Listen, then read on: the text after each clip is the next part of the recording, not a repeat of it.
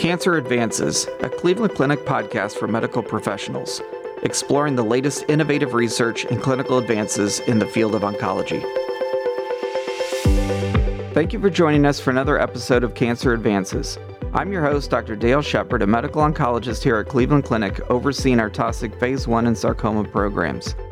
Today I'm happy to be joined by Dr. Amit Bhatt, an advanced endoscopist and co director of the Endoluminal Surgery Center at Cleveland Clinic. In another episode of this podcast, I talked to Dr. Gorgun about management of lesions in the lower GI tract. Dr. Bhatt is here today to discuss management of lesions in the upper GI tract. So, welcome. Hey, good morning, and thank you so much for having us, Dale. Absolutely. So, maybe to start, just tell us a little bit about your role at Cleveland Clinic. What do you, what do you do here? And we'll talk specifically about the Endoluminal Center, but what do you do here? So, I am one of the advanced endoscopists.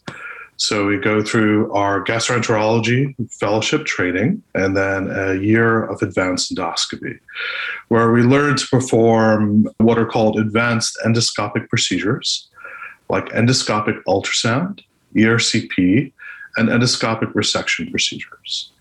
Most of my time is spent performing those procedures and helping our patients here at the Cleveland Clinic. So, endoluminal surgery is not very common. Tell us a little bit about how you got involved with endoluminal surgery. I think both me and Emre independently had got interested in these techniques. And this for me happened organically very early in my career. So when I was a fellow here at the Cleveland Clinic, we would see these rare videos coming out from Japan of an intricate procedure they were using to treat early esophageal and gastric cancer. The technique was called endoscopic submucosal dissection, or ESD for short, and the procedure was rarely performed in the West and little was known about it. So it was not possible to learn the techniques here. So I was fortunate to be awarded grants from our GI societies and spent four months of my fellowship in Japan at the National Cancer Center Hospital in Tokyo, Japan, to learn ESD from the hospital that it was invented at. So the cancer makeup in Japan is very different than the West. Gastric cancer was actually their number one cancer for a large part of the last decade. And they spent significant effort to develop techniques to detect and treat gastric cancer in early stage. The technique itself is intricate, beautiful, but very technically challenging to perform. But when I was there, what amazed me the most wasn't the technique, but the benefit it gave to patients. I saw many patients there undergo endoscopic resection who had required major surgery here, allowing them to keep their original organs and their quality of life. So I was sold uh, I dedicated quite a lot of my time to learn these techniques and to perform them well. And in 2016, when I was hired as advanced endoscopy staff here at the Cleveland Clinic, we started our program performing the first endoscopic resections of early gastric and esophageal cancer. So that sort of started me on this journey towards this idea of what we call operating in the GI tract uh, going in with the endoscope, taking tools, knives, and being able to very precisely dissect tumors out completely and in one piece, but leaving the patient's organ in place. And this allows patients to basically have the same quality of life that they did prior to the endoscopic resection.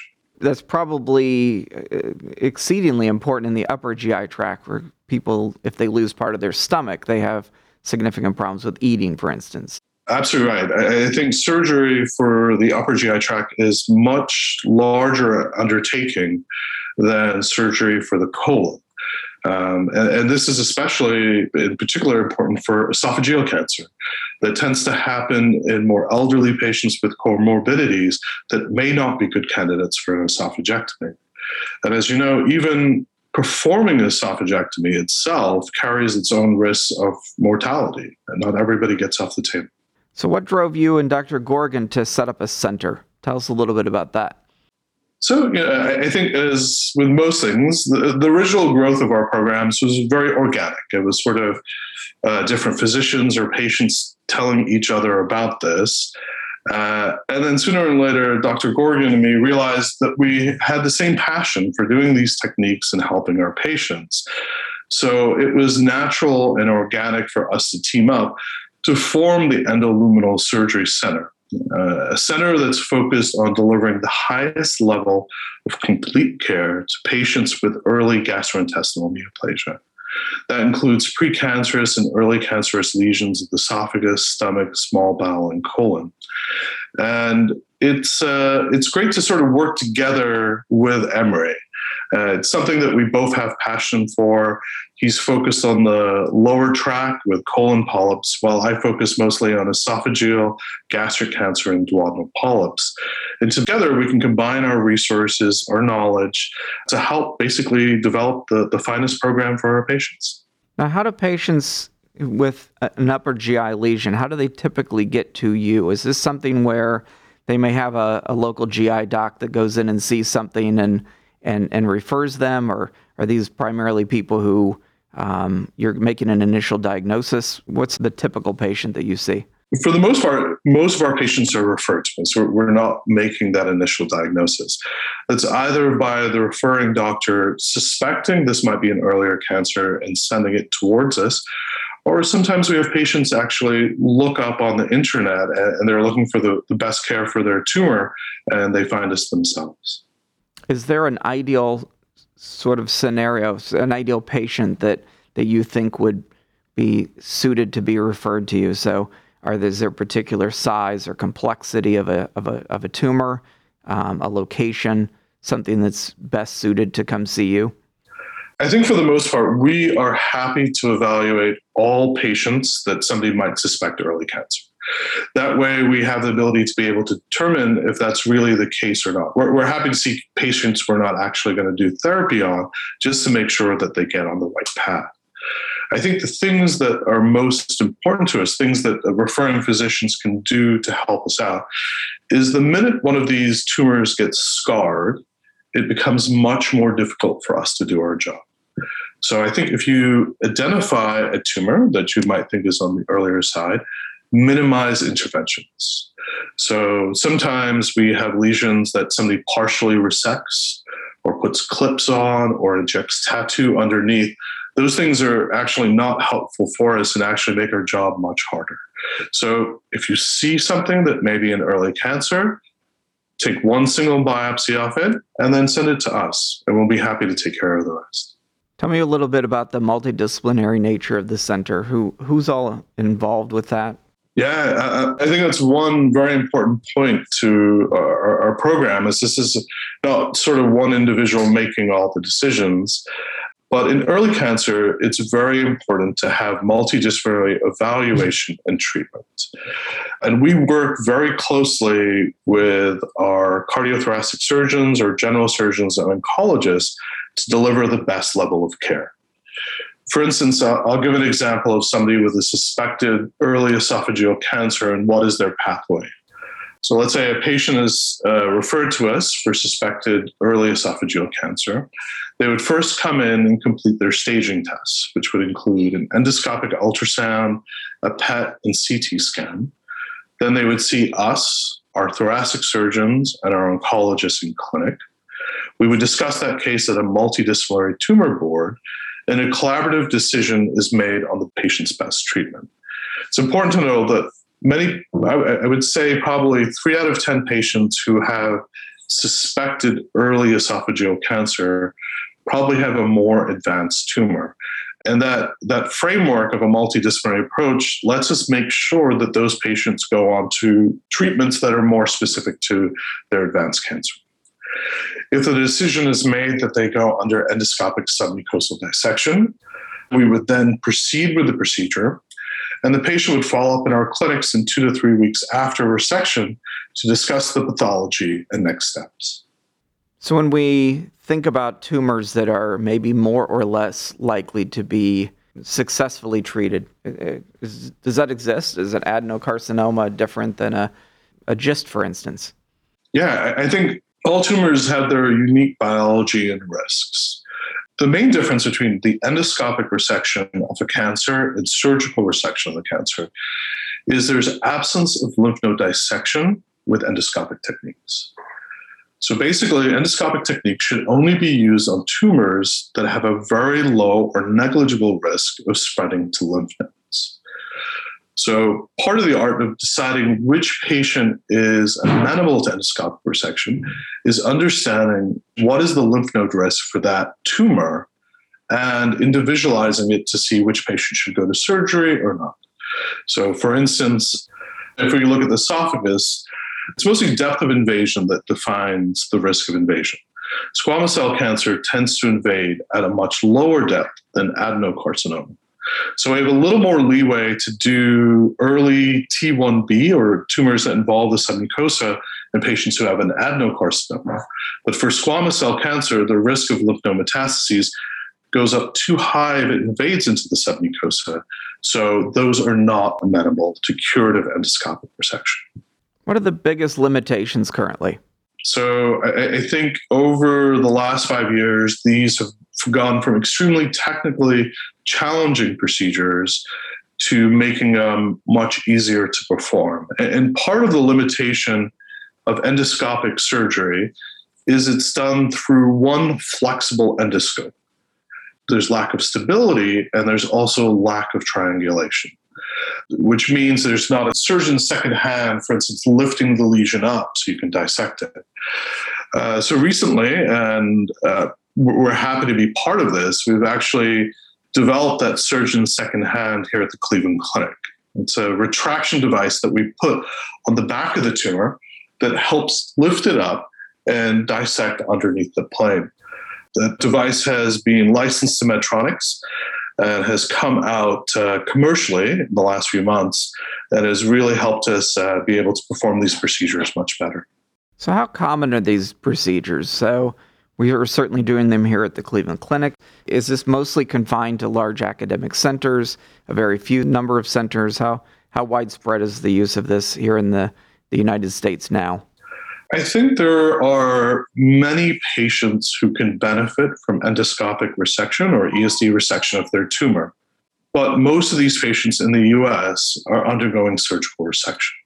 So I think one part is we really need to spread the knowledge that these procedures exist and that patients can benefit from it. And uh, I think from their overall quality of life and outcomes moving forward, oncologically, we can deliver the same oncologic outcomes with surgery that allow them to keep their quality of life. So, one is getting those appropriate patients in to get the procedure. Are oncologic outcomes similar for all areas in the upper GI tract for the esophagus, the stomach, the, the small bowel? Is that pretty consistent throughout? I think there's some variation for sure. And part of it is the technique was developed for gastric cancer. So the large majority of data has come out regarding the outcomes of gastric adenocarcinoma. Um, there is good outcome data for squamous cell cancer of the esophagus as well, which is the main type of esophageal cancer in Asia, where the majority of procedures are performed adenocarcinoma of the esophagus is extremely rare, actually, in Asia and Japan. Uh, and that, but that's the most common form of cancer that we have here in the West. So now we're seeing in the last few years a number of data coming out of the outcomes of esophageal adenocarcinoma. We just published a, a recent multi-center study that shows 90% plus uh, curative resection rates with these techniques for esophageal adenocarcinoma.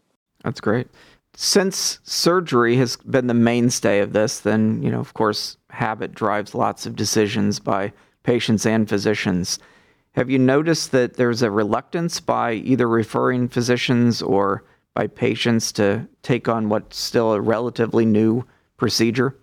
I think to begin with, it's not actually, there is this perception it's a relatively new procedure.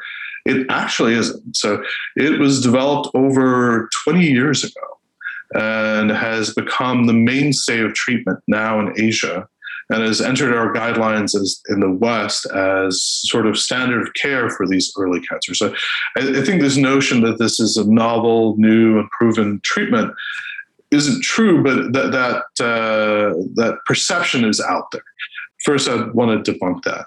Two, I think patients are actually they seek us out From the patient standpoint, they're very eager to go under these procedures uh, because they can see the benefits to them at the end of the day. We, we have patients with advanced tumors coming for ESD, and we, we have to tell them they may not be candidates. I think one of the biggest barriers is sort of just referral patterns over time traditionally gastroenterologists or endoscopists were sending these to their surgeons and sort of that's the paradigm that we have to shift there so I, I, would say that's the biggest barrier. What about insurance? These are in the guidelines. These are standard procedures. Are there any insurance barriers? Um, I, I, think more so for reimbursement, the, the, barriers for us is endoscopic technique is advancing so quickly, we don't have the billing codes to be able to support many of these techniques. Uh, there's a lot of work at the society levels to do that here at the clinic write a letter to our insurance companies and we haven't had much resistance to them accepting these techniques. Compared to the counterpart of surgery uh, they're far cheaper than a patient undergoing surgical resection. I mean i guess just from a sort of understanding from a you know physicians that may be thinking about sending a patient what does it look like for the patient? What would their treatment look like? How long would that take? What's their recovery look like um, would they be here for a prolonged period of time for that recovery, or would they kind of be home quickly? I can sort of walk you through the, the entire process of a patient. We've put a lot of effort sort of into that experience. So, if a physician refers a patient for any uh, with early suspected cancer, we try to complete the entire evaluation to treatment within 30 days. So we'd bring them in and try to get their staging tests done as quick as possible. Uh, we schedule their clinic visits mostly in one day with our surgeons, with me, and with oncology if necessary. Uh, that next week we will discuss them at tumor board and make a decision moving forward. And during that time, we've already reserved a spot for their ESD procedure if that's what goes through. And then the patient would come in, have nothing to eat or drink after midnight. An anesthesiologist would do general anesthesia, put them to sleep. And the procedure can take anywhere between 45 minutes to two hours. It's a, a micro dissection and a very intricate procedure. They would then afterwards go into recovery. And before, at the beginning, we were hospitalizing patients afterwards, but I would say the vast majority, 90 plus, go home right after the procedure we want that area to given some time to heal and not be irritated. So they have three days of liquid diet, three days of soft diet, and then they resume a normal diet. We have a clinic visit in two to three weeks um, to discuss the pathology, how they're doing, and next steps. And that visit is very important because I sort of told you about the risk of lymph node metastases, and that's based on the depth of invasion, the presence of lymphovascular invasion, if it's poorly differentiated. A lot of those features aren't actually known before we resect a tumor we might guesstimate or estimate them. But once we take an entire tumor, give it to a pathologist, they can tell us how many high risk features there are. At that point, we make a decision if it's a low risk tumor, the patients can go on to have endoscopic surveillance. But if it's a high risk tumor, they might have to go under additional therapy, for instance, like radiation or sometimes surgery if they're a fit candidate. Now, one of the limitations of the endoscopic resection of cancer is we leave the at risk organ in place. So that's the benefit. You get to keep your organ and avoid the changes in lifestyle or morbidity associated with losing your organ. But that organ is still at risk of developing further cancer.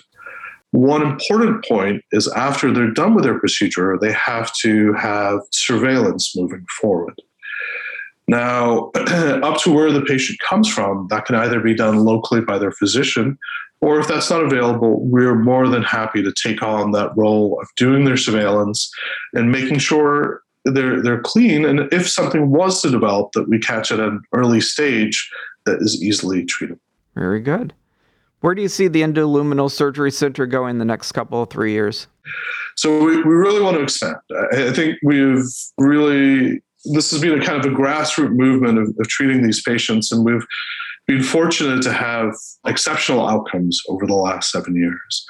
Uh, and now we really want to make sure that more patients regionally here in Ohio and elsewhere are able to get that same level of care. And really be able to expand our presence and allowing patients to come in. Our focus is not on one particular technique itself. It is to deliver the best patient care that we can.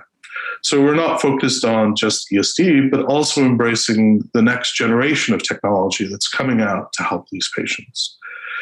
And then third is quality, right? Uh, I think what is really important to us is delivering high quality of care to our patients.